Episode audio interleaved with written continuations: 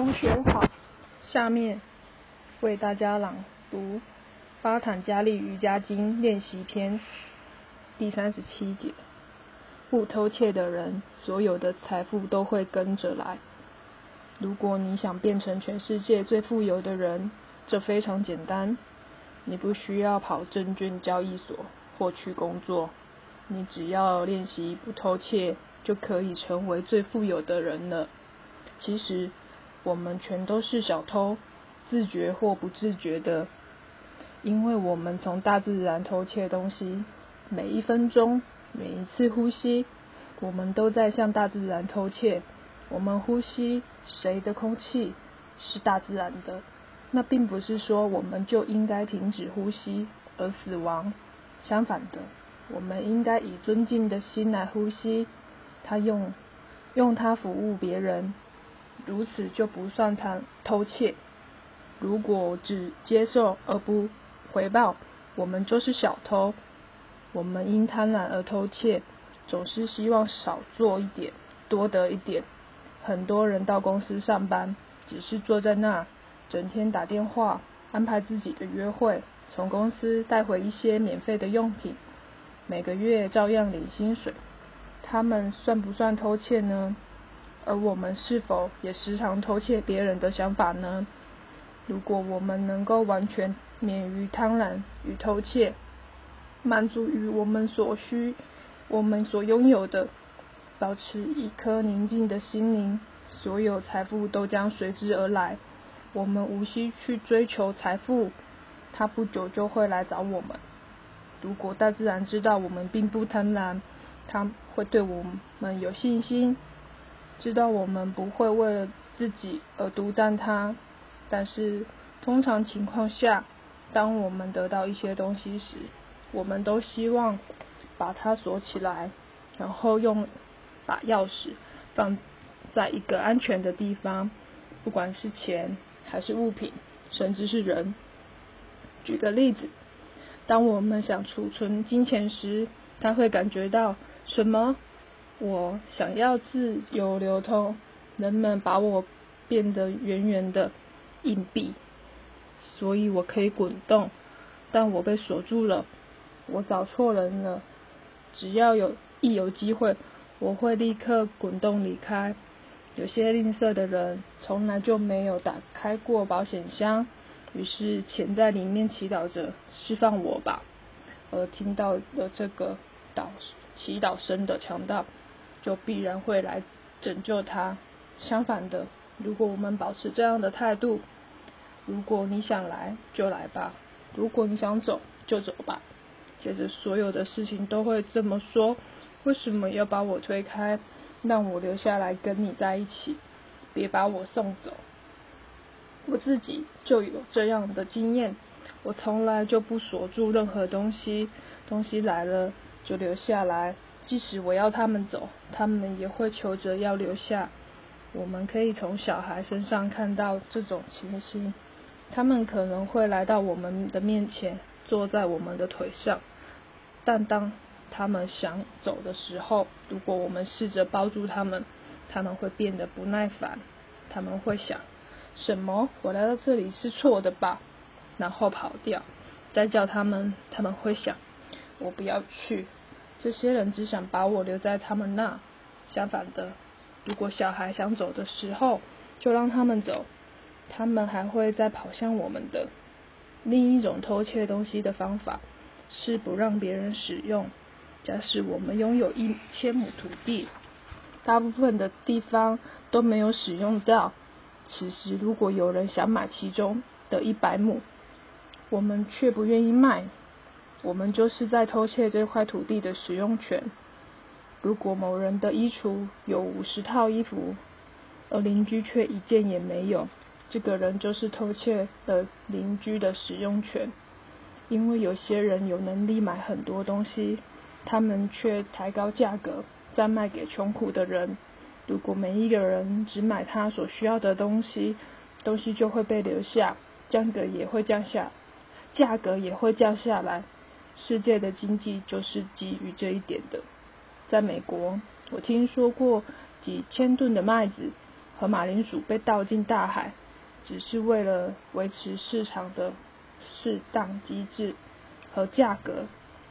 这些东西应该送给需要的人，但是商人只考虑到维持价格，竟然没有想到饥饿的问题。这样不是犯罪吗？不是偷窃吗？大地是属于每一个人的，一个拥有澳大利亚某角落的人，跟拥有世上任何一块土地的人是一样的。在种植，在美国种植东西，可以先给其他人民。多余的可以分给其他国家的人。如果我们知道如何去关怀和分享，任何地方都不会有贫穷或饥饿存在了。很遗憾，看到世上最富有的国家因为缺乏基金而关闭医院，却花几百亿建造火箭、宇宙飞船和炸弹。难道上月球比照顾我们的同胞还重要吗？我不否认科学的发明与发展。我们可以到月球去，那是很好的。但是，这只应该发生在所有人都吃饱了、穿暖了、受好教育的前提之下。印度南部有句谚语：“胃要的是一片面包，头发要的是一束花。”哪个重要？头发没有花式，人照样可以存活；胃没有面包，人是不能活的。所以我们先照顾胃吧。有多余的钱。再买花饰。所有有许多人面临饥饿与死亡，却有一些人想上月球去。我们应该什么时候上去月球呢？当我们让地球快乐的时候，人类如果不知道如如何在地球上生活，到月球也一样不会生活。政府向几百几千人偷窃了快乐与健康。那是公公共偷窃。当我看到新闻时，我真的对这一切感到好笑。所有的事情都是基于害怕、尊严和比较。所有的炮弹和火箭是因为害怕而建造。就像有句话说：“我非常怕你，所以我必须用炮弹和火箭来保护自己。”但是下一秒钟，政府又说：“那我们做朋友吧。”那我们来文化交流吧。你怎么能这两件事都做呢？我看到另外一件事，美国很多的秘密计划就是刊登在杂志上。有一次，我读到一篇关于反导弹系统的文章，描述它是如何操作、如何计划的。我实在不明白它的本意是什么。如果我怕你，我不会说我的口袋里。有手枪的制作蓝图。如果明天我当上了总统，我会跳上一架飞机到苏联。译注：本书原版完成写作完成的时间是在冷战尚未结束的二十世纪七零年代。然后说，何必比较来比较去呢？那我们做朋友吧。我所有的一定与你分享，你所有的请与我分享。那我们忘掉敌意，和好在一起吧。面对面的谈话，这样就可以一次性彻底的解决。或是说，如果你现在想杀我，我就在这里，你可以做的。虽然这可能是不适当的例子，但做是唯一，但做是唯一的方法。就是要绝对的诚实，至少一边应毁掉他的反导弹系统或核武器。如果美国如此做，结果会怎样呢？苏联会过来把我们吞掉吗？另外，我在杂志上看到一张照片，是一只被锁住的热线电话，有一个人手中拿着钥匙。俯瞰这电话，痛苦啊，痛苦啊，痛苦啊！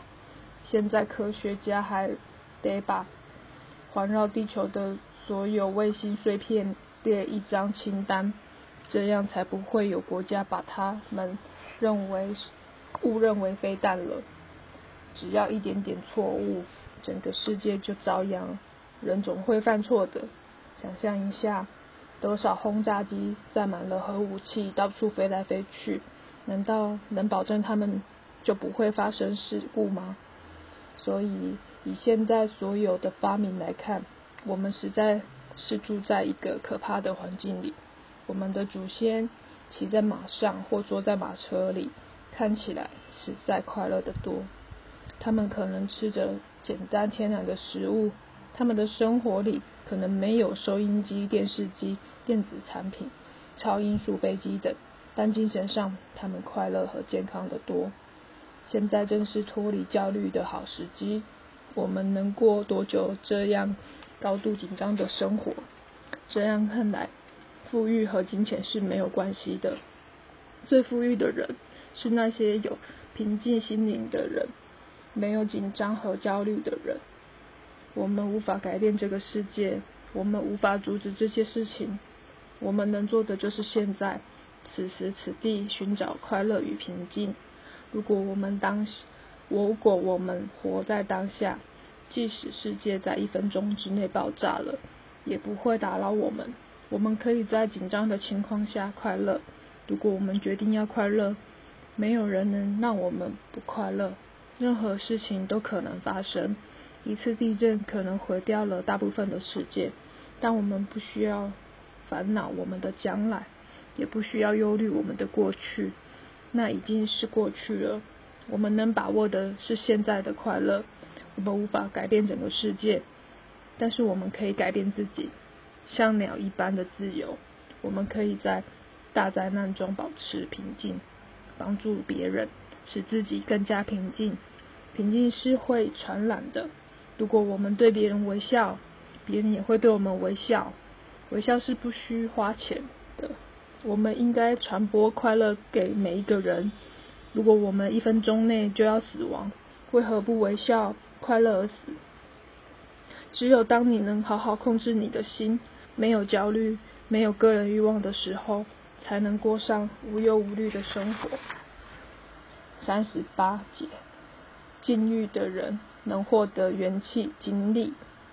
一个能够禁欲的人，他将获得精力、活力。维尔亚 （Ray Raya） 的意思是生命之力，Lava La Raha 的意思是获利。当我们没有失去生命之力，我们就得到了能量。这样因储存而得到的方法是值得了解的。假借给予爱之名，假借给予和爱之名。常常会因失去能量而使心灵空虚。如果我们心身心不够强壮，就无法得到富裕的灵性。现在好多年轻人没有秩序而且混乱，都是因为对生命之力缺乏认识。年轻人说：“当你爱一个人，你怎能停止给予呢？”但是爱情之外，他们不知道要给什么。有时候，他们还传染了性病给对方。他们失去健康，并且破坏了所有爱的人的健康。当你吸干我的血，毒害我身体的组织时，还能说是爱我的吗？当然不能。如果你爱一个孩小孩子，你会让他吃一整盒糖吗？那不叫爱。如果你真的爱这个小孩，你会说糖果对你并不好，偶尔可以吃一点。但我不会买整盒糖给你。小孩虽然会不高兴，但却证明了你是一个有很有爱心的人。禁欲的情况就像这样，精力不足是因为缺乏元气，因为它已经被全部吸干了。如果说性是表达爱的唯一方式，那么为什么兄弟姐妹之间有爱，母子之间有爱？父女之间有爱，所以性不是表达爱的唯一方式。如果爱只是建立在身体的接触上，心灵绝对不会只满足于一个人表达。今天是爱这个人，今天是这个爱人，明天又是另一个爱人，第三天又是一个爱人。何处是止境？精力是我们的生命力，它被适当的储存着，它能带给你许多元气。当它被全部吸入体内组织时，会转换成元气，性的能量储存在女性的身体，也一样会转换成元气。这个生命元气可以帮助你和别人建立良好的关系。没有元气，我们无法给予别人任何东西。就像充过电的电池可以给予电电力，没有电力的电池是没有力气的。所以禁欲之意是要我们储存元气。瑜伽修行人一定要谨记这一点。教导瑜伽像教历史或几何学，老师必须传授一个生命力、一些思想给别人。如果他自己是疲惫的、衰弱的，像一块没有电的电池，他又怎能教别人呢？所以，请将你的电池充满能量吧。这并不代，这并不表示得完全禁欲，只是适当的，尽量储存你的能量。性的交往一定要以适当的方法建立婚姻关系，与你的伴侣将能量储存起来，生一两个小孩。毕竟你得等能量储备够了，才能要求伴侣做那些事啊。在印度。修行者的人生四阶段为：一、学生时期禁欲；二、持家时期结婚生子；三、遁世时期退隐；四、超脱世俗时期放弃自治。一个人在受完教育以前，应该完全的禁欲，储存了能量，他才可以成长得很好，头脑清楚。到了高中、大学时期，大部分学生开始学习性的知识。从学校毕业，结婚生子。到了持家时期，结合你的知识和力量，寻找一位伴侣。不要因为美丽而与伴侣结合。想要到美丽，要想到美丽能维持多久？不管你用了多少化妆品。身体的美丽都不会持久，真实的美丽存在于性情高尚的理念、生命的目标里。有了崇高的理念，一个崇高的孩子就是你对这个世界的贡献，代表你的爱和感情。但不要放纵，这是自然的一部分。即使是一对不想生孩子的夫妻，也不应该放纵情欲。即使是动物，也是有限制的。一只母狗一旦怀孕了，没有公狗会接近它。一只母狮子一年只生一只小狮子。有些动物甚至不在别的动物面前交配，比如大象。所以，以你自己的方式，按照你的人生阶段，要有所限制。在印度的传统习惯里，持家时期之后的阶段是遁世时期。夫妻完成了他们的任务之后。开始完全追求灵性的提升，他们展开朝拜圣地之旅，或是住进修道院。在某些时候，他们甚至闭关，完全放弃世俗的一切束缚。他们不再是夫妻了。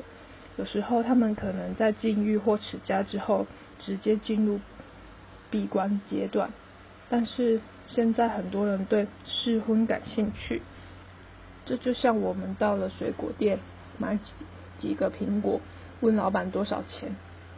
一块一块钱一斤。老板说：“这苹果好不好？”“当然好，我想吃吃看。”水果店老板绝不会答应我们的，他只会让我们闻一闻苹果，看他们看看他们的大小和形状，但绝对不会让我们在买之前先试吃。人还不如苹果吗？是否应该让每个人在买之前都尝一口？所以，如果你要将纯洁的自己奉献给某人，你所奉献的是神圣而庄严的。为什么要让别人污染污染你的奉献呢？如果人们在结婚以前想互相认识，可以先做朋友。我们的前辈都是这么做的。但是今天大家谈自由，走在。都走，都在走极端。遵守禁欲，我们所储存不仅是身体的能量，也是精神的、道德的、智慧的，最终是灵性的能量。幸运的能量储存会转化成精气，称为 o j a s o j a s 就像个人魅力一样，它滋润调和了整个人格，建立神经网络，加强脑袋，加强头脑的能力，平静心灵。有一个英文单词和 o j a s 相似 o s o n o s o n 即臭氧。